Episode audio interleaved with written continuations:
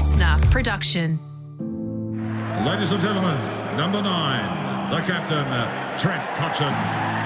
When you envision a contemporary sports icon, there are a few names that radiate as brilliantly as Trent Cotchin. Richmond, T. Cotchin, three votes. One of the greatest Australian Football League players and captain of the Richmond Tigers. Cotchin a beauty, and the skipper goes and goes. He kicks a goal. His remarkable journey, both within and outside the realm of sports, stands as a testament to his unyielding commitment, authentic leadership, and the deep affection he holds for his family. In this heartfelt interview, Trent and I discuss facing down his fear of failure, vulnerability in males and professional football, and how by leading the Richmond football team with love and empathy, he brought out the best in those around him habits are just the key to living a good life. And those habits don't have to look the same as the person that you live with or your next door neighbour or someone you aspire to be. They just have to be your habits that help you live your best life. One of my favourite things is uh, what we call the daily 80, and that's effectively finding five or six things that you can do either in the morning or as part of your day that you know are important to you living your best life. Uh, and if you can tick off 80% of them, then you've kind of won the day and, and therefore you're winning your life or winning in life. And that's kind of how I live my day every day now.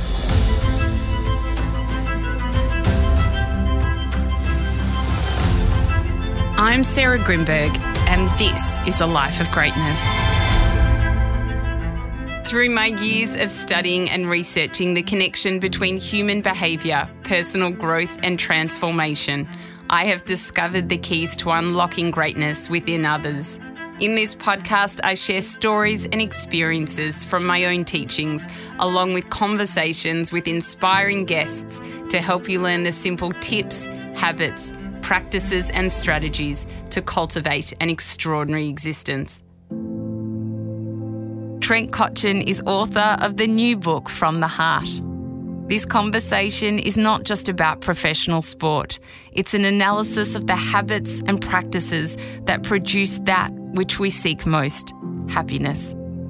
Trent is kind and wise, and my hope is that you enjoy this conversation as much as I did recording it. I just finished watching David Beckham's documentary. Have you seen that? I've just started. I've watched the first episode. Oh, the first episode is excellent. All the episodes are excellent, but the first episode really displays what I'm about to talk about. So, what I'm finding is in a lot of elite athletes, it's either their father that's really big into the sport, and then they obviously have a love for it as well. Yeah. Michael Jordan was the same. I'm sure you watched like Last Dance. And it's this practice, practice, practice. And it also reminds me a little bit of there was a book that Malcolm Gladwell wrote years ago, and it was kind of talking about the same thing like talent gets you far, but it's this idea of kind of like practicing and being really dedicated to a sport.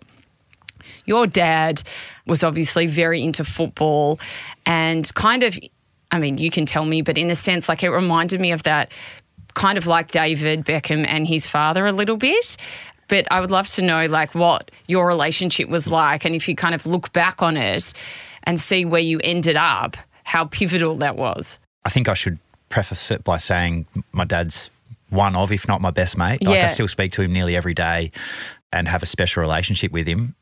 He wasn't one of those dads that was like relentless with regards to wanting to make sure that I was always practicing Yeah. and always getting better, but he would invest a lot of time in if that's what I wanted to do. I'd be out there. But I, I think it was more just what I saw and the way that he lived his life was that he absolutely did everything he possibly could to provide the best life that he could for not just me, but my sisters and obviously my mum. And left no stone unturned in doing so. Uh, and then that that effectively, one of his favourite quotes was making every post a winner, which I think comes from horse racing. And he wasn't in horse into horse racing at all, but it was every furlong there's a post, which is I think I don't know, 400 metres maybe. And that if you weren't leading at that point, you're obviously not going to be as much of a chance of winning uh, the race. And, and that was effectively his motto for me growing up. And I think as I continued to progress through my younger days, and football was a big part of my life, so that was probably where I placed so much of the perfection myth um, and wanting and craving my dad's love and affection in that way. And I think as I progressed through my footy career and was lucky enough to be successful in in some ways uh, with regards to premierships and so forth, it was very much at the very end that I realised just how much my football journey meant to my dad, um, and probably wasn't as aware all the way through it, which was bizarre to think because it's been a long time. It's I started when I was four and a half, and Oh, wow. and have just recently finished at 33. So, yeah, it's it's been a bit of a journey, and and probably unpacking that through the 2016 period was something that I hadn't realised how much I held on to. But so much of the behaviour that I either resent against now or live my life in that way has come from. You know the lessons that I've learnt early days, but also probably some of the things that I, I don't want to be attached to moving forward. What did your dad say that it meant to him? He's he's a man of not a whole heap of words, but um, there's been there's been a couple of moments throughout my journey where you know, and and some of them have been either things that Damien Hardwick, our coach, implemented, or Shane McCurry, uh, our leadership guru, as we like to call him, um, had implemented with regards to letters from your parents when we're on an, uh, a pre-season camp and so forth. And they're probably the moments where mum and dad have said the most that they've really ever said to me. So they get your parents to write you letters. Yeah, and we Wow. would potentially li- write one back. Yeah. and your partner if you're in a serious relationship. There was uh, and your kids as well. Videos along the way. So they were the probably moments where mum and dad had their opportunity to just, and it was really they keep it really s- simple and short. In effect, and, and that was always the way with birthday cards and so forth. But I think deep down, I always knew that the way I live my life, not just from a football point of view, but as a dad and, and a husband, um, I make my parents proud. And so, would your dad write in the letter? effectively like reiterating a lot of what we went through as as a family with regards to making every post a winner and that you know that was always the way they signed off was it wasn't just mate the way you play footy and the success you've had as a footballer makes us really proud it's more around the son you are the father you are and the husband you are along with all all the special moments you've had in your footy career uh, is what makes us proud You know, it's interesting when I'm reading your book, From the Heart, you talk about like never taking drugs and never being, you know, this big person that's into alcohol and stuff like that, which is like very different to a lot of the people that play football. And it just made me think then, like, I wonder, why do you think that you weren't into that stuff? Like, did it come from your parents, the way that they raised you? And how did you not just succumb to what everyone else is doing, which a lot of people do a lot of the time? It's a brilliant question because I sit there now and ask my parents and and Brooke's parents the same Yeah. questions. It's kind of like, why are we different to you know some of my mates, some of my closest mates? Because that's kind of the direction I want to take with my kids. But I'm also one of those people that's like, oh, you kind of got to let them find their own way as well. Um, you don't want to tell them how they need to live their life. Uh, and you know, curiosity is one of my my values that I live my life by, but not in a sense of something that I don't think is important in living your best life. So I don't know exactly what it is. I think it was more, you know, we've taken the the view that having open and honest conversations about those kind of things with our kids from a young age is better than kind of hiding and protecting them from what's happening there in the world.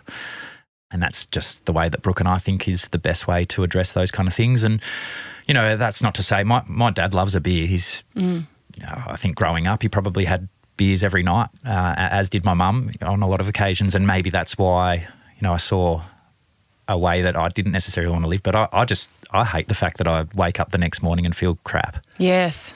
And now having three young kids, it's even harder to get out of bed with a hangover. So they're just decisions I've made along the way. It's not to say that I haven't had big nights with alcohol and so forth, but it's just not something that I look forward to.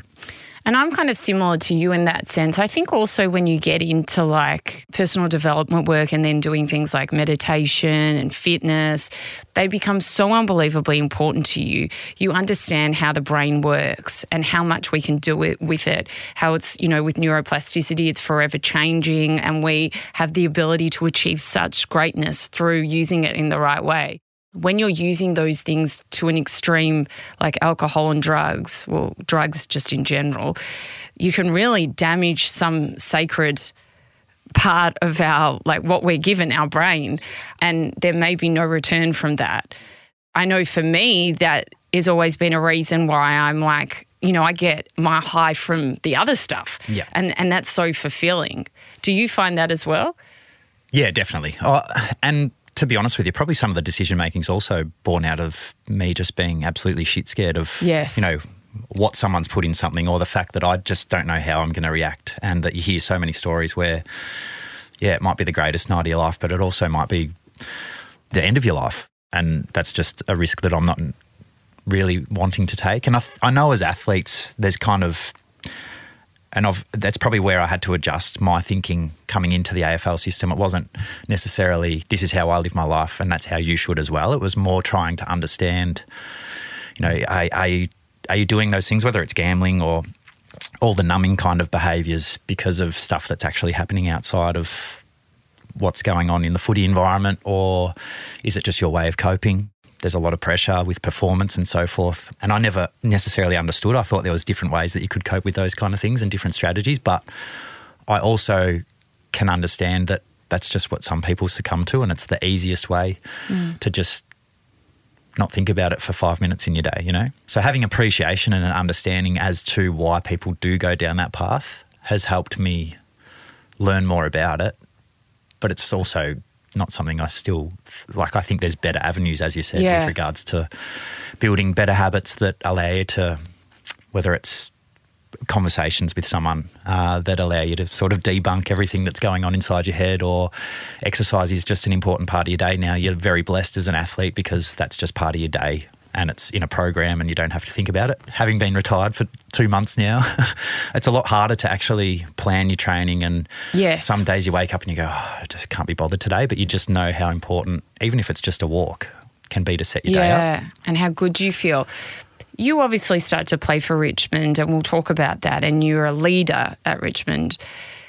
Did you have to talk to some of the players about if they abused drugs and alcohol? And how did you even go about doing that? Yeah, um, definitely, definitely had to have conversations, and I think those conversations initially, people would be reluctant to share anything with me because they saw the way I lived my life, and were like, "Well, he just won't understand it," like, and didn't feel comfortable with sharing it. And once I started to open up from a, a vulnerability point of view and and sharing some of the struggles that I had that coincided with the struggles they had, maybe they dealt with it differently that opened the door. And that wasn't to say that you started to accept the behaviours, but it was more you wanted them to have permission to share so that you could help them mm. either live a better version of the life they were living or just to understand it a little bit better. And that was a big part of my leadership journey and, and wanting to understand that we're all different, we're all human beings and we're all imperfect, but there is better ways in dealing with those kind of stresses. On November 11th, 2008, something changed that day. That was when Richmond Football Club saw you as more of a leader. Can you talk to us about that? I was 18 at the time. Um, yeah, so it was Remembrance Day, and I think there was quite a few people in the gym at the time. And I just, you know, when you're in school, everyone stops and pauses for the moment of silence at 11 o'clock on that day. And it was like everyone was just going to continue with their business on that. And it seems bizarre and a little bit petty um, reflecting on it now, but I was just like, oh, it's an important moment. And I think we should show the respect that it deserves. So I did, I paused the music and, and said that everyone had to be quiet for a minute. And oh, I think I got a few weird looks from a few people, but everyone How long kinda, had you been part of the club? uh, oh, probably just over a year, I Yeah. reckon. Yeah. I got drafted at the end of 07. So, yeah. Uh, and maybe albeit a little bit small, but that was probably my first moment where I kind of stood up and spoke of something that I thought was of value and important. I think that worked in your favour because Richmond obviously saw you as more of a leader. You ended up becoming the captain of the Richmond Football Club and did a fantastic job. And the way that that club has run in the past few years or longer has really been based on, you know, some beautiful things around mindset and vulnerability and all that stuff. But I wonder in you as well, like you seem to have these very good values. There's another story that you tell in your book from the heart about when uh, you can tell the name of the man. He passed away, and all the guys went out and had a big night, and they were supposed to come to his funeral the next day. Yeah, Neville Crowe. Yeah, but only a couple of the team ended up showing up. And you obviously were one of them and were really disappointed at, at how they knew the value of this man and everything he had given to the club, but they had put their partying ways before that. Yeah, so it was the best and fairest the night before, and I probably wasn't in the greatest space already uh, at that stage. That was the end of 2016. Uh, we'd finished 13th, been beaten by 100 or more than 100 points in our last game, which, for those that don't follow the AFL, that's that's a shellacking. it was a pretty dark season, and from my own personal point of view, I, I was in a pretty dark hole at the time. So sharing in the best and fairest. It was literally at Crown Casino, not far away from where the funeral was being held. And I was hopeful that a fair few of the boys would show up and pay their respects to, to Neville and and Val, his uh, wife. When they didn't show, it was it was it was really disheartening. Like I was actually shattered, and I don't know whether it was just the emotion of the whole year coming together for me, but to me, it just showed how much we actually valued what the club was about. Like Neville was one of the guys that was part of the Save Our Skins campaign in, I think it was the eight, late 80s, early 90s, literally saved the footy club, rattling oh, wow. tins on Punt Road to get money just to keep the club going. So without having that understanding, and I was probably one of those guys in my younger days that didn't realise the history of the footy club. But yeah, and then and that led to the moment with Dimma and I uh, after the funeral where we just, for the first time, really were open and honest with each other about how we were truly going. Um, he felt really lonely. I felt really lonely, and that was kind of the way that we had led, particularly in that year. Uh, we didn't want to burden anyone with the struggles that we were going through, and you know, we shed a tear and a hug, and you know, that really kick-started the next part of us going on our own personal journeys, but also um, our footy club being more open to just males showing vulnerability and and talking about how they're truly going, which was really powerful. Why did you feel lonely at that time? I probably brought it upon myself. The only person I would really share with how I was truly going uh, was my wife, Brooke, um, and that was because I didn't want to show any signs of weakness to to other players within the organisation. I'd been criticised a fair bit in the in the media, and that was something I typically hadn't taken a lot of notice to. But for whatever reason, maybe just the where I was from a mental point of view in that season in particular, I had read more into it than I'd ever read into it. So it had all just taken a toll. And why'd they criticise you? Because oh, I was the worst captain in the AFL. Mm. Yeah, and but it started. Gotta, that's got to hurt. it did. Yeah, it, it hurt. It started before the pre-season even started that year. I was in Bali on a holiday, and I remember I'd spoken to a guy the day previous saying, "Look, I, I don't really read the papers. Nice to be here and chill out and enjoy some sunshine and not have to think about footy for a little while." And the next day, he walked past, I was uh, just catching a little bit of sunshine, and he's like, "Oh, have you read uh, Mark Robinson's article today?" I'm like, "No, I haven't, because I told you yesterday I don't read the paper." He's like, oh, geez, he goes pretty hard at you. I'm like, well, now I have to read it. Not that I probably had to, but he effectively said he didn't think that I was the right person for the job. And maybe I've got this wrong because it's all in my head, but um, someone like a Jack Riewoldt might be the right person to take over the role as captain of the footy club and a whole heap of other stats and so forth that went with that article. And at the time, I was I was hurt by it because I was I thought I was doing my best. Mm and I definitely was trying to do my best. That was kind of like the very beginning of me becoming the whipping boy for for the 2016 season. So yeah, it was hard, and I didn't want to, you know, speak about my dad and my mum and other family members. I probably leaned into Brooke's dad more than anyone, just because he'd played the game, and also I wanted to protect, you know, the people that wanted the best for me, um, and he was always good to have a conversation with. So it was definitely a hard time because I did feel really lonely, but I also didn't want to be a burden on anyone else's life. And to the point where we'd had our second child, Mackenzie, in the June of June of that year, and um, yeah, like as much as I was there and trying to be present as a father, I, I don't think I truly was as engaged as I probably should have been for the first couple of months of her life, which really does hurt me to say that to this day. But I also have a beautiful relationship with her and invest more than I possibly can uh, in all of our kids. So, yeah, that was the journey that was in the end of 2016. How did you not let those stories that the media was saying that obviously aren't true because, you know, like, look what happened, you know? How do you not let them become your story? Because so many people would. And I think you're in the public eye. The media can be absolutely brutal, as we see. I mean, you go back to David Beckham. I forgot there were years there that everyone hated him and Yeah. booed him every time he came to play a game of soccer. And I just think it's so horrid. Like, everyone is human. You've done nothing that has affected anyone else's life. How did you not let that become the narrative? I probably did. Yeah. But how did you then not just quit? I was close, really close, to the point where I had a conversation with the club about whether, you know, maybe I wasn't the right person as captain. Maybe it's the right time for me to move on to a different club and allow a new breadth of players to, to take on what I hope is a successful era in the footy club.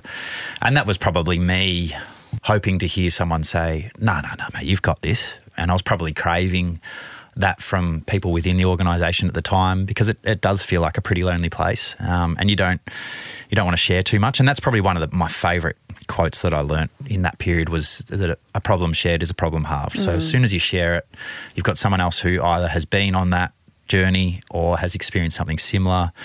Or just wants to be there and help you. And if there's two of you working through it, it's better than one. And Oh, yeah. Sometimes when you just talk it, just say it. Yeah. You're like, when I say it doesn't seem as bad as when I just think about it in my head. Yeah, absolutely. And that's where I was lucky enough to be introduced to Ben Crowe, my life coach. And, you know, he'll be the first to say, you know, I, I didn't save Trent's life or footy career.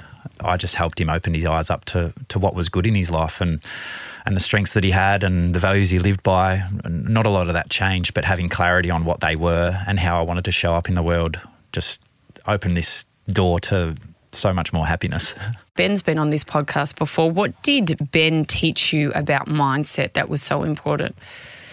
Oh, a big part of what you were just touching on, like Yeah. the story you tell yourself effectively becomes your story. So the initial part of the journey was really just establishing who I was and how I wanted to show up in the world. And that was through a little bit of purpose stuff, uh, your values, which I could have nailed my values pretty pretty quickly, but having clarity on that and then all your decisions being formalized around those values made it far better. So, f- f- for the listeners, my my values are uh, curiosity, authenticity, uh, and love or family. And like so many of, or pretty much all of my decisions, whether it's from a business or commercial point of view, or just an everyday point of view, are based around those values. And and then my purpose was established through that as well, which is to help others realize and fulfill their potential. And once I had real clarity in who I was and and how I wanted to show up in the world, I just felt so much more free.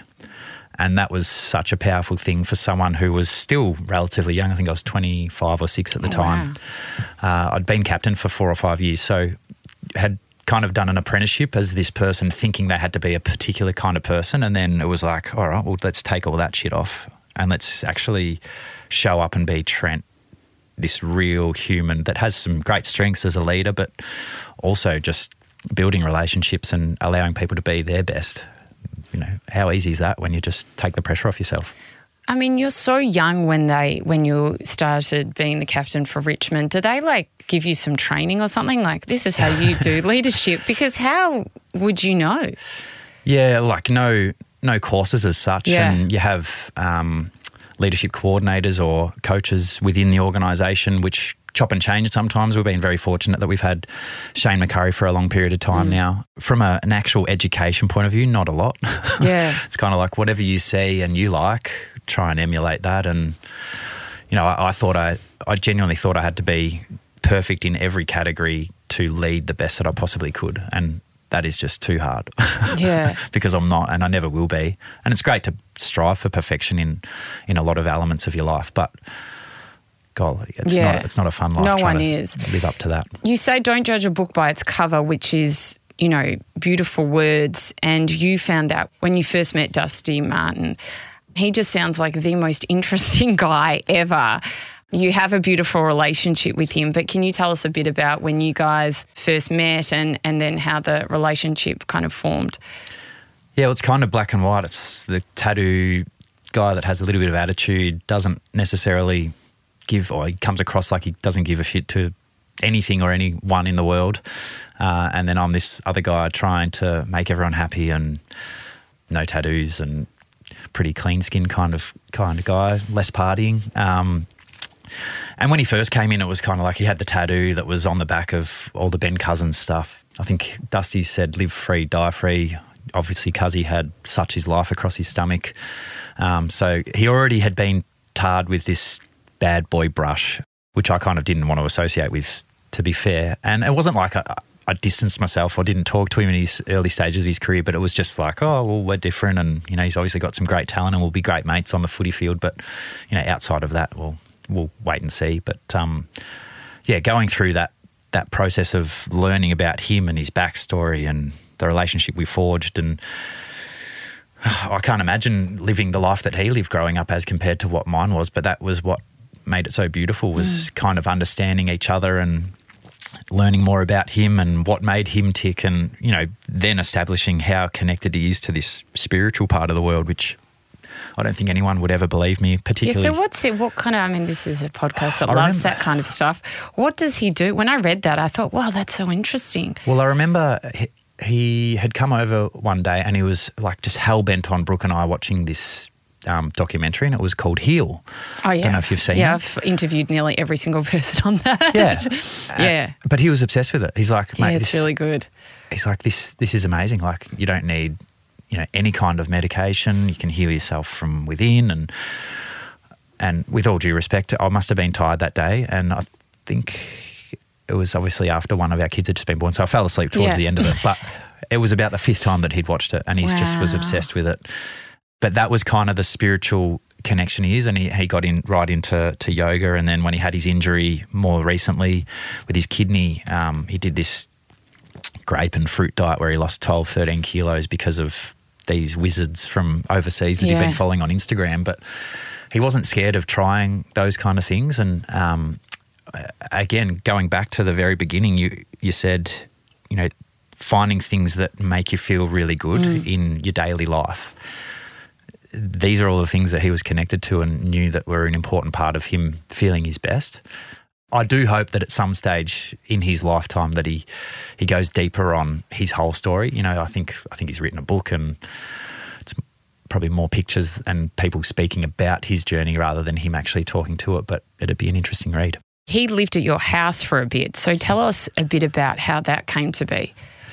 Yeah, so he, it was January one year, so he'd had a pretty rough kind of off season. We'd gone back into preseason training leading up to Christmas, and then I can't remember whether there was actually something that unfolded. There'd been the odd occasion where Dusty had ended up in the papers for either a, an argument at a restaurant or his behaviour for some, particularly when he was younger. And Brooke had encouraged me to reach out and just say, look, maybe he just doesn't understand that you can kind of there's a different way you can live your life as well. Like you can still be a professional athlete and you know enjoy all the the great things that come with that, but also live a little bit more with uh, structure and you know eating dinner at home every night and not needing to to go out for dinner and find th- different things to do to keep yourself busy. So that was that was the the premise of us reaching out via text and. Uh, he obviously liked the idea and came along, and uh, I think that was in a period where he's probably in one of his lower points. And I'll never forget the day that his his old man came over as well, because Shane is or was just a humongous Maori man, tattoos all over his face, his body. So pretty scary and daunting kind of character. But for whatever reason, when he walked in our door, I felt so much safer in my own home. So. Um, but yeah, like they're all the little moments throughout our journey. Um, and I touch on in my book a, a, walk in the middle of the night that yeah. we went through. And how was that? Weird. Like it was the first time I'd got up and gone for a walk at sort of one o'clock in the morning. But why do you want to do that? He, he had had a rough night's sleep, couldn't get back to sleep. Just felt like a walk was going to help settle him and clear his head. And and I was just like, like the fact that he was comfortable enough to get out of his room, come tap me on the shoulder, scared the shit out of you, me mind you, but um, and then ask if we could go for a walk. Like that was they were the moments that really just started mm. to to make our relationship go deep. And tell me, you know, did any of that rub off on you? Do you have any spiritual beliefs of your own? Um, yeah, it definitely rubbed off on me. I, probably like a lot of the time when Dusty would have a new idea, I'd be like, "Oh, actually, I really like that," and I'd try it out. Or, but for me, it's like habits are just the key to living a good life. And those habits don't have to look the same as the person that you live with or your next door neighbour or someone you aspire to be. Uh, they just have to be your habits that help you live your best life. And one of my favourite things is uh, what we call the daily 80, and that's effectively finding you know, five or six things that you can do either in the morning or as part of your day that you know are important to you living your best life. Uh, and if you can tick off 80% of them, then you've kind of won the day and, and therefore you're winning your life or winning in life. And, and that that's kind of how I live my, my day every day now. What are yours? Yeah, so I, I love coffee. So Yeah. always start my day with a coffee. There has been times where I've detoxed, so it's I have to find a new thing. But cold water therapy, a walk, which important. I started the walk with earphones in, listening to podcasts. I've now gone to just hearing and kind of feeling nature. I actually love walking in the winter more than I do in the summer for mm. some reason. Just the cold air and the darkness. I, I really like. Find it really spiritual to be out there in the mm. dark. And then journaling. I always love to either write my thoughts out for the day or just grat- gratitude journal. I've started doing. Well, I oh, start, Oh, exercise is the I- other thing. Of course, I started doing like a meditation that has breathing in it as well. It's really long, but it's amazing. So I went on this Wim Hof retreat last year. Yep. It's just unbelievable what I've learned over the years about the power of the breath. Yeah. I'll give you an example. I had always been quite, I don't even know why, like a bit fearful of flying, like got a bit claustrophobic.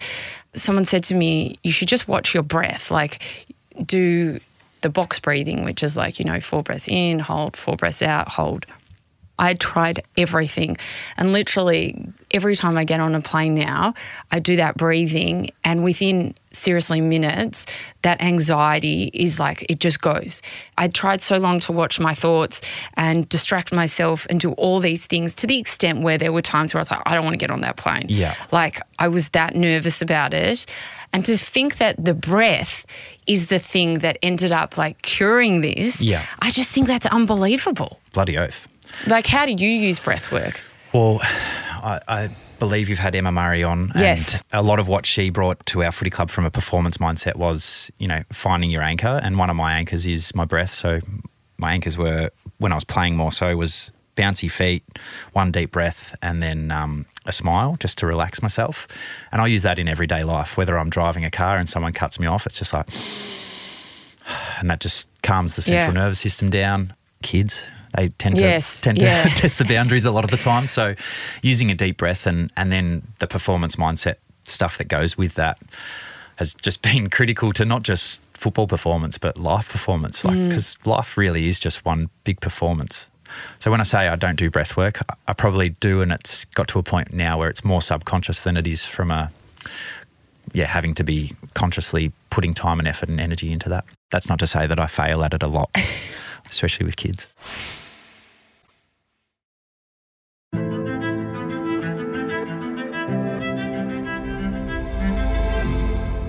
You talk a lot in your book about like humility and honesty, which are two qualities that you embody in life and as a leader. How did you get your team to do the same? that's where vulnerability was so powerful for us. Like getting up there and laying it all out in front of the group. And I, I touch on in the book that uh, there was a young guy who was in his first year, and I just shared that, you know, I still get anxious going into a game of footy. And, you know, I spoke about not being the party goer because that was always the feedback I got as a leader. Oh, we want you to come out with the boys more. And I'm like, I don't like that. Like, it's just not what I'm interested in. Ask me for a coffee or to have lunch with you, and I'll be there with it at the drop of a hat. So sharing all of that and and giving them permission to feel like well if i feel those feelings our captain does too and that's okay. And then i suppose from there it was the deeper level of connection and and relationships that we built. And you know guys sitting there and just knowing that oh, well i don't have to act like a certain way. I can be myself and yeah, there's kind of we always liked likened it to having bigger paddocks but really strong fences. So there's there's expectations as a Richmond footballer that you have to live by, but within that, it's a free for all. Do whatever you want, and we've had so many different and interesting characters. Whether they're senior players that played every week or younger guys that just brought energy to our environment. And, and that was a really empowering thing that we went on uh, from a journey point of view. You know, some guys would play the shittest music ever in the gym, but that was their Yeah. role within the team. And that was, they felt empowered. gave them something to look forward to every gym session. So finding little things where people felt like they were contributing to the greater cause, even if they weren't playing over weekend, uh, was really important to everyone buying in and, and being a big part of the Richmond Footy Club. What was the mindset that went from the Richmond Football Club not doing well for many years to then like bang, it just changes and you guys are like absolutely nailing it. What do you put that down to? Yeah, I don't know if there's one specific thing. I, I, I reckon there's two things that I'd love to mention. One, one of our values became celebrate, which sounded so like I remember having the conversation with Dimma, like this is where we've got to as a group. Yeah. celebrate kind of feels right for our group, and he's like. Mate, we're a fucking footy club. Like, celebrate? It just reminds me like celebrate Yeah. good times. Um, but then the more we spoke about it, we're like, well, we want to celebrate all the small, really hard Yeah. actions to do. And we want to celebrate everyone for their differences. And the more we started to bring it to life, it was like, oh, wow. So that, that was one thing. And that, that encouraged this element of play and having fun. And, you know, it wasn't a job. It was, it was the best place to come and do your work and have fun with each other. Like at the end of the day, we're playing a game for our job. Like, Yeah, and that should be fun um, and we should celebrate that. So that that was that was one thing we shifted and adjusted, and, and the mindset that came with that was really powerful. And then I think the other thing from a probably a coaching staff point of view, like Neil Balme came into our organisation or came back to our organisation, and I think where we had got to with coaches, players, you would pigeonhole guys, and you would start to go, well, they can't do this or they can't do that. And I think what they started to do was, well, no, they can do this and that's going to complement what this guy can do. And they started to put pieces of the puzzle together that would effectively create this this really well oiled machine that allowed us to be at our best and everyone's strengths would kind of hold each other's weaknesses up in the way that they interconnecting it. And credit to Dimma our coach uh, and and the coaching staff and footy operations team. It was uh, obviously a recipe for success. How was your relationship with Dimma? Yeah, brilliant. Like a, a father figure. I, I love Dimma. I still love Dimma. The lessons I read just this morning, actually, a quote where good coaches make good teams, but great coaches change people's lives. And I think Dimma has changed so many people's lives with the way that he's led as a coach, but also um, as a human. And that's not to say that it was challenged at different stages throughout, but to be on that journey, both as a as a coach and a captain, so much of what he taught me was was really special, and, and the lessons that I'll take, and and not just Dimma himself, like Danielle, his wife or his ex-wife, she had a huge role in the way that we lived our lives, as in Brooke and myself, their kids, their involvement in the footy club. Like it genuinely was a family club, and, and that's what I loved about where we got to as an organisation. Is it hard? I mean, for all the different players in the club that go through things, but obviously Dimma kind of went through some stuff towards the end. How do you support him with that when there's all that public backlash? Yeah, I, think at the end of the day, like Dimma's a great mate and will always be Yeah. a great mate. And I think it's where you don't want to interfere with hmm. what's happened or what's being spoken about have happened. And our, our role is just to be there as a supporting act. And that's what mates do. Hmm. And the same goes for Danielle. Like, she was obviously an important part of our family as well. So we remain connected with her and, and her kids who are beautiful and gone on to do really wonderful things. You know, they're a bit older now, but to the point where Imi's looked after our kids a couple of times Oh, as well. that's so, sweet. yeah, it's really special. And, and that relationship will stay there forever. Hmm. Before your son was born, you talk in the book from the heart about something quite scary that happened. Yeah, so sadly my wife has been induced every time because of football. It's probably one of my regrets is that she hasn't naturally gone into labour with any one of our kids, but with Parker our, our last born all things were progressing pretty well and then all of a sudden it got a little bit hectic in in the birthing suite and our obstetrician said, "Righto, we're going down to an emergency C-section." I knew how much Brooke didn't necessarily want it to have a mm. C-section. Obviously, when it's an emergency, well, I- wasn't aware of how serious it could have been if she didn't go down that path and how quickly that can change. So yeah, it was pretty dramatic. I knew how much she didn't want to. They, they rushed her down. Obviously, get her prepared because it's a totally different um, preparation and scenario, and you're in theatre effectively. And I think the nurses must have told uh, or could tell that I was a little bit rattled and shocked. She's like, um, you look quite pale. Did you want to just step outside and take a moment? I was like, actually, yeah, that's probably something I need to do. Um, What were you worried about? probably, probably everything. Like not knowing what was going to happen. And it's so funny, like so many of the lessons that you've learned from about focusing on what you can control and taking a deep breath. And they're all the things that went out the door in that moment of um, severe stress. But um, yeah, and then probably worrying about knowing that the, you know the recovery is a lot harder, and you know potentially you might lose your wife, or you might lose your child, or you might lose both. Like they're all pretty dramatic ways of viewing things, but it does happen, and that was probably what was running through my head, and um, yeah, managed to go back out, calm myself, and come back in and play the supporting role that males do in the birthing process. But again, another a different experience from the previous two kids, but still uh, as amazing, as special as uh, all three of them have been. I think people think being a footballer's wife like would be an easy thing, and I mean not that I know, but you know I don't think it's as easy as what people think, or just like a, anyone in the sporting arena's partner is difficult.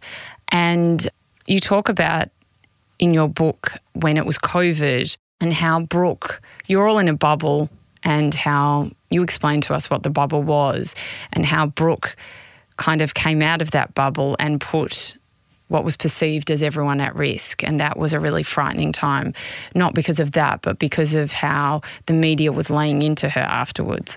Yeah, so we had effectively been given a couple of days' notice that we were going to move to a hub on the Gold Coast from Melbourne, given COVID had started to spread and or respread, I think, because we'd already been locked down for a period of time in Melbourne. But uh, so yeah, made the decision that we're going to treat it like one big adventure, go up as a family. We are in lockdown for the first two weeks, so couldn't leave the premises that we were on.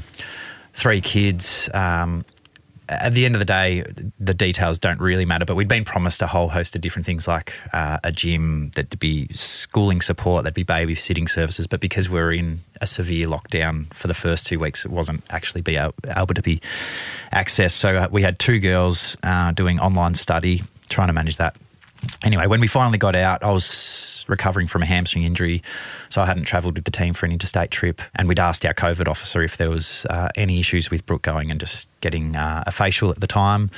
Professional place, not one of your dodgy sort of setups. They wore all the relative protective equipment, including masks. And um, yeah, anyway, she went there and for whatever reason, they knew who Brooke was and said, "Oh, look, we'd love knowing what you guys are going through. We'd love to to give it to you for free." And Brooke felt like the right thing to do was to post it on social media, just saying thank you. Having had it ticked off, thinking it was okay, and then got a call while the game was on. Oh, you have to pull that post down. It's outside of the the AFL's rule and regulations, not COVID rules.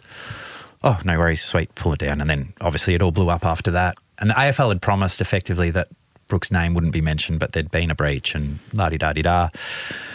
And it is what it is, kind of thing. And but I suppose it was you don't appreciate or understand what everyone was going through in Melbourne at the time because you couldn't literally leave your front door mm. outside of a certain hour of the day, and you couldn't be more than a kilometre away from your house. So there was a lot of pressure in Melbourne, and uh, and a lot of people really dealing with lots of uh, challenges uh, in that period of time. And I suppose the frustrating part was that it was communicated that there was a COVID breach, whereas it was actually just an AFL rules breach, which was effectively protecting people because we are up there living the best life. Yeah, they didn't want it to be seen that way from people that are in lockdown in Victoria. So that was effectively what happened. And then, you know, the keyboard warriors get a, a hold of it. And I think the fact that Brooke sort of owned it, put her hand up, in my opinion, was kind of like, well, we're willing to pay the fine. We're willing to move forward. Like, realise that it isn't allowed, and that's fine. We'd heard other stories, but that's that's none. It doesn't even matter to the story. But we just wanted to own it, move on, and mm. be done with it. But the backlash that continued to, to go on, and still to this day, there's the odd mention of it where it's like, what do you mean? Like something that was relatively non-event from an actual point mm. of view to the way that it blew up and you know, put a lot of pressure on the footy club. Uh, obviously, Brooke was in a pretty bad way. Um, yeah, and just trying to manage that along with three kids in a little one bedroom apartment in uh, the Gold Coast was was a challenging time. You were worried that she might actually take her own life after it. Yeah, there was a couple of times where, yeah, she was in the the lowest point, and I think that's what people don't see and don't understand. Like, from my point of view, it was like they've given up their life, and not that life was great in Victoria, to come up and continue the game that everyone loves and sacrifice a whole heap of their own support that she would normally get when she was at home. And as much as we were in lockdown, I'm sure that her mum would have been able to visit and give her a break from the kids and so forth. So I- was really frustrated with the lack of understanding as to the whole scenario and the fact that they'd sacrificed a lot to be there. And as much as it was nice to be in the sunshine and live on the Gold Coast, and the memories that we created beyond that time are incredible and special and something we'll hold dear for the rest of our lives. But at the time, it was it was pretty scary. And, you know, people look up to you. So I'd love to hear from your opinion as well. For people that are keyboard warriors and they're writing these awful things about people that they don't know and they don't know the gravity of what these comments can have an effect on someone. Can you just talk to us a bit about that and how why it's so important that we view everyone as human like that could be your mother or your sister or your father or your brother it's not on. No, it isn't. And social media is a killer because most people post all the best parts of their mm. life. So it does look like you're living your best life and that everything's rosy, but everyone as as we've touched on everyone has their own story and are living their own story and I suppose for me it's always like one if you don't have anything nice to say don't th- say anything at all because as humans we're negatively wired to focus on the negative things said so amongst all the negative commentary, I reckon if you went back, there would probably be, let's call it 50 50, Mm. both people supporting Brooke versus people being hatred towards her or whatever it was. But naturally, you're reading the Yes, negative ones we and just always- the focusing mind on goes to those. the negative I think it's like I Yeah. think it's like eighty percent. Yeah, even if it was ninety percent positive, ten percent would negative, you would only still the only remember the negative. Um, so that makes it really hard, and that's on us as people to continue to tell yourself that story when you are reading those kind of things. But yeah, I think like not making assumptions and being kind is is two of the things that I wish the world would lean into more and more. And I wonder, from being a leader for so long, what do you think are the qualities that you led with that were the most important for making Richmond such a great football club? I was very fortunate. Like I had some amazing people around me that had different strengths to what I did. There's guys that are super driven and relentless in the way that they pursue their professional career and you know, always doing the extra touch and extra video and all that sort of stuff. That wasn't probably one of my strengths. I, I would always do everything at my absolute best when I did it, but I wasn't one of the guys that was first there at the footy club and leave last. But for me, probably, and it was something that I, I probably learned along the way, was empathy, like having empathy to everyone's situation. And that's probably on the back of what we just spoke about. Like, mm. if someone's late to a meeting, don't make the assumption that they couldn't give two shits and they just rolled out of bed late. Like, actually let it pass, go and see him after it and, and ask, is everything okay? By having that empathy and showing that you're willing to hear and understand it and not agree with it all the time and maybe point them in the direction of, you know, if you were late because you just set your alarm too late and a bit lazy, like, oh, here's some of the things that I've done across my career Yeah. that have helped me with being on time. And so having that empathy helped build stronger relationships and therefore allowed me to understand people better. And that, that doesn't mean that I was best mates with everyone across the footy club, but I felt like I, in most cases, could have a deeper level conversation. What's it like winning a final and being the captain of that team? special, especially when it's unexpected. Like 2017 was phenomenal.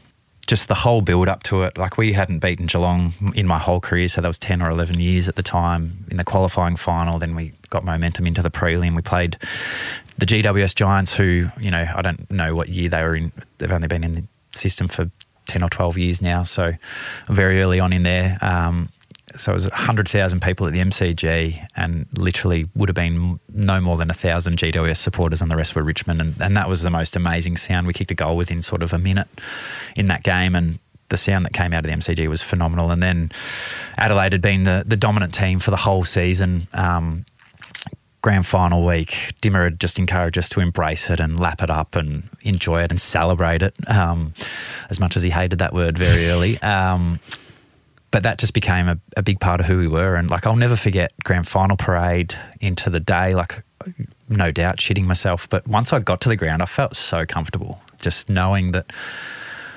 how we played the game was simple. Everyone within it, like we, we had some guns, but we also had some genuine role players that you just knew we were going to show up and get to work and, and have lots of fun doing it. And we knew that if we were in touch at half time, we'd give ourselves every chance because we'd finished off most games that season really strongly. What's the feeling like? Weird, to be honest. Like, I would love to say just ecstasy, like out of this world, but it was weird. It was almost, there was parts of me that was like, oh, this is not as like crazy as I thought it would be. Uh, there was moments where I was like, "This is really going super slow," and then like you'd reflect on it once you're back in the room. You're like, "God, that lap of honor went so quick." Kind of bizarre. And one of my favorite things to do was because I'm not a big drinker. I actually went to the cafe the next day and just sat there and read every article, which I never do. But like, just looking at the photos and you know taking a moment to reflect and enjoy not just that day, but the year. And and that's what I love most about often when we catch up as a group of guys and, and the constant chatter in the change rooms when I was part of the footy club wa- wasn't necessarily about grand final day. It was about the little stories along that journey that we just had so much fun with. Um, you know, I remember in grand final week, Shane McCurry had organised for these bongo uh, islanders to come in and, and play the drums. Um, and Bachar Houli went off and did a, a tangent on his own, which, like, for whatever reason, sticks in my mind. But and then using that as part of your story in the game, and you know, we want to be playing from the same beat, kind of thing. Um, so yeah, well, just amazing memories. There must be something about seeing the crowd roaring and stuff as well. Like knowing that you're doing this to make so many people happy as well as yourself, and then seeing them roaring. How's that? Yeah, phenomenal. And some of the stories that I heard throughout that year and, and then on the day were, you know, what I probably didn't or underestimated the impact that winning a grand final can do for people's lives. Um, like I loved footy growing up, but I never was an avid, diehard supporter of any team. I barracked for Geelong, um, and I saw them win the grand final in 2007. But the people out there, like it's life changing for them.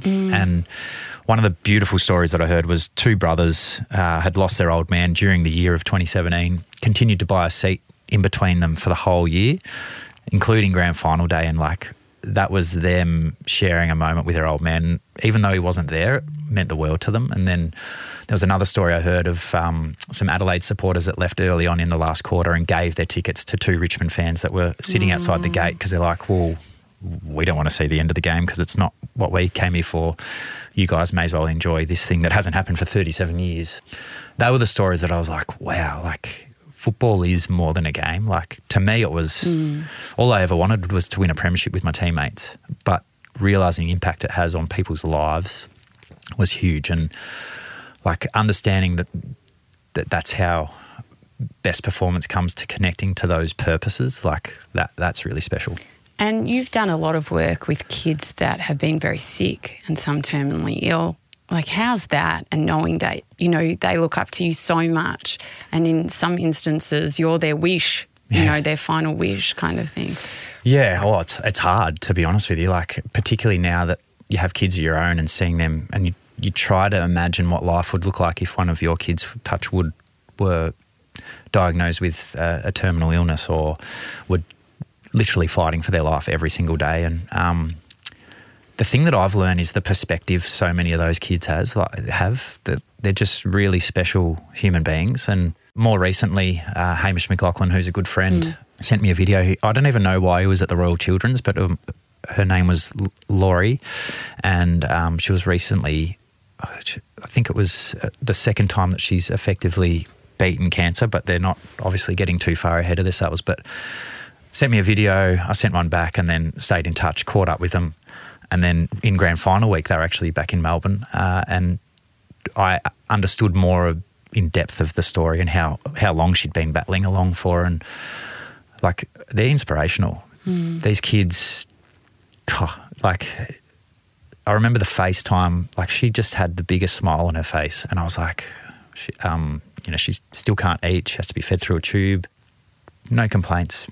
Our, she was the eldest out of four kids, helps mum and dad, feels guilty that they have to put so much time, energy into to her life. And it's like, mate, don't feel bad. Like, but yeah, they teach you so much, which is probably the, the best part about it. And I, I hope that they understand the impact and the positive impact that they have on our lives. Mm. It's so unbelievable to see how sport can be such a beautiful part of people's lives. Like, you know, you take those kids that are unwell or just the family in regional Australia or wherever, how it can bring people together in such a beautiful way. I mean, to be part of something like that must just be incredible. Yeah, it is, and and to know that you have something that does make their life that little bit better is is a really special gift. And they're they're all the things when I reckon you get to the end where you go, geez, I'm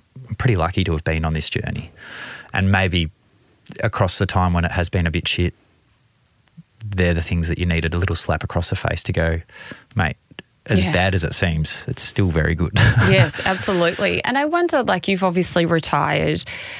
That must be hard. Like, you're not only you're retiring from the game that you've grown up doing your job, also being the captain of this team, and there must be an uneasiness that comes with kind of going into the unknown. Like, you've got your book now, but you know, there's so much buzz for so many years around what you do, and then slowly it kind of gets quieter and quieter.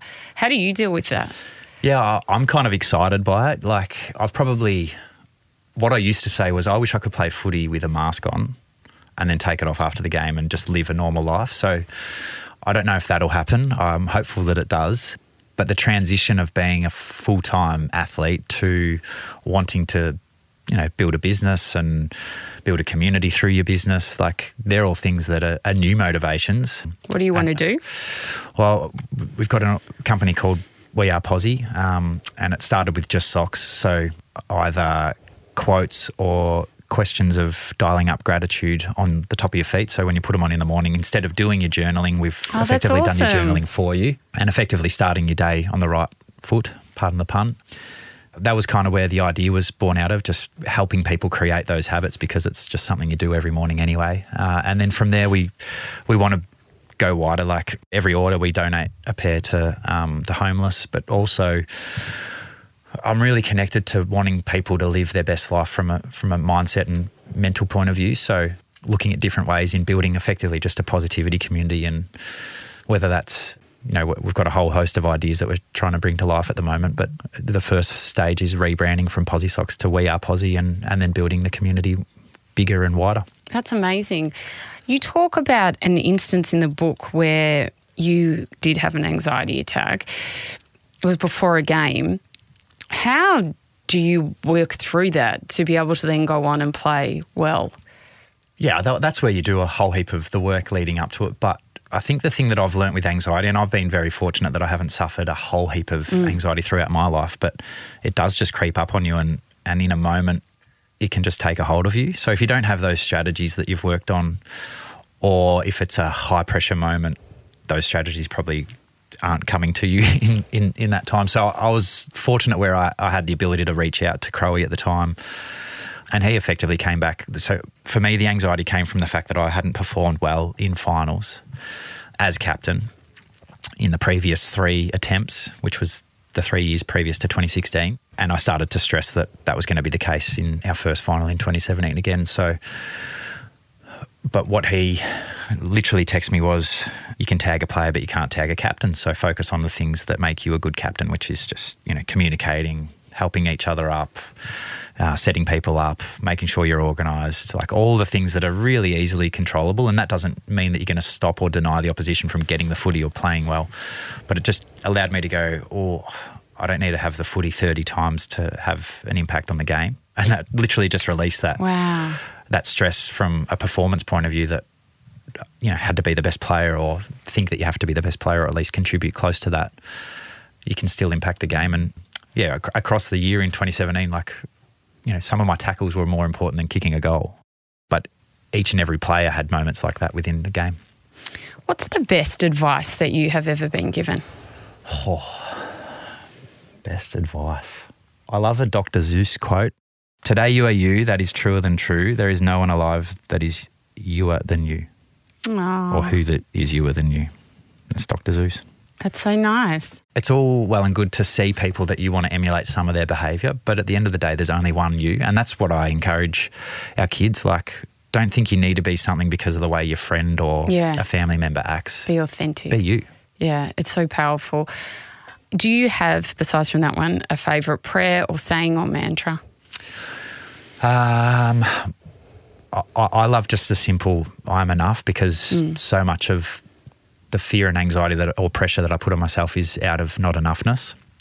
Um, so that's really powerful, and there is some socks that have that quote on it, all It's over. so it actually. true though, because you know, growing up, environment, just everything. There's something that will come through our path that will make us feel like we're not enough. Yeah. So we are a little bit scarred by that in some senses. Yeah, absolutely. And I think like the more you have that conversation with people, and I've been fortunate to be in environments where I've met really successful business people that you know high level investment bankers as such, but and earning ridiculous amounts of money, but they suffer the same kind of hmm. thoughts and narrative. Like you have that conversation with them, they go, "Oh, I, I look at you as a really successful sports person and feel like I'm I I don't really have a right to talk to you about those kind of things. And it's like, mate, I look at you and go, what you've done in business and the investment world, like, why would you even spend any time with me? And it's like, why are you even worried about this shit? Mm. But I think we all do it. And, you know, conversations I've been having recently because of football coming to an end, it's like, oh, so many of our friends, because we had kids so young, are sort of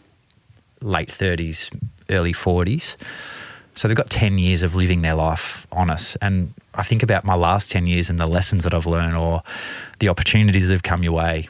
If you compare yourself to where they are in life, like you're always going to feel like you haven't Yes. done enough or you aren't enough or you don't have enough. And like it's just a shit place to be. So just be here, be now, and have fun with it. Hmm. What's your greatest hope for society today? It's easier to talk about fears, isn't it? My greatest hope is that people start to understand that they have a place in the world no matter who they are and they offer value. Doesn't matter what story they're telling themselves. What's something you wish for yourself? To become really good at helping other people realize that. What is a life of greatness to you? A life of greatness, it's got nothing to do with winning. It's got to do with living and being. Uh, for me, it's exploring and being curious as to what's out there in the world, but building really strong relationships where you create memories. Trent Cotchin, you're such a lovely person, and I think Richmond was so lucky to have you for so many years. Like, there's this word that's said in the Jewish culture, which is like you're a mensch, which is just like a really good person, and you are that. I like that. You're a mensch. It's just a really good person, and you really have done so much for not only the players but all of the supporters and anyone that kind of looks up to you. You've been an incredible leader. So, thank you for the conversation today. no, thank you for having me. If you've enjoyed this episode, then I'd love you to join my community on Instagram at Sarah Grynberg, where we post videos and behind the scenes footage of each recording.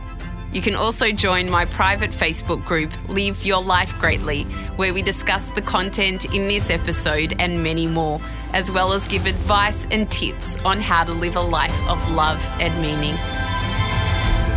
To purchase my manifestation course and meditations, head to the shop tab at sarahgrynberg.com or this week's episode show notes to find a link.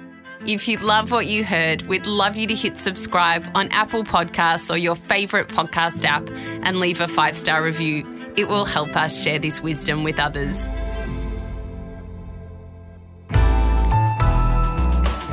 Listener.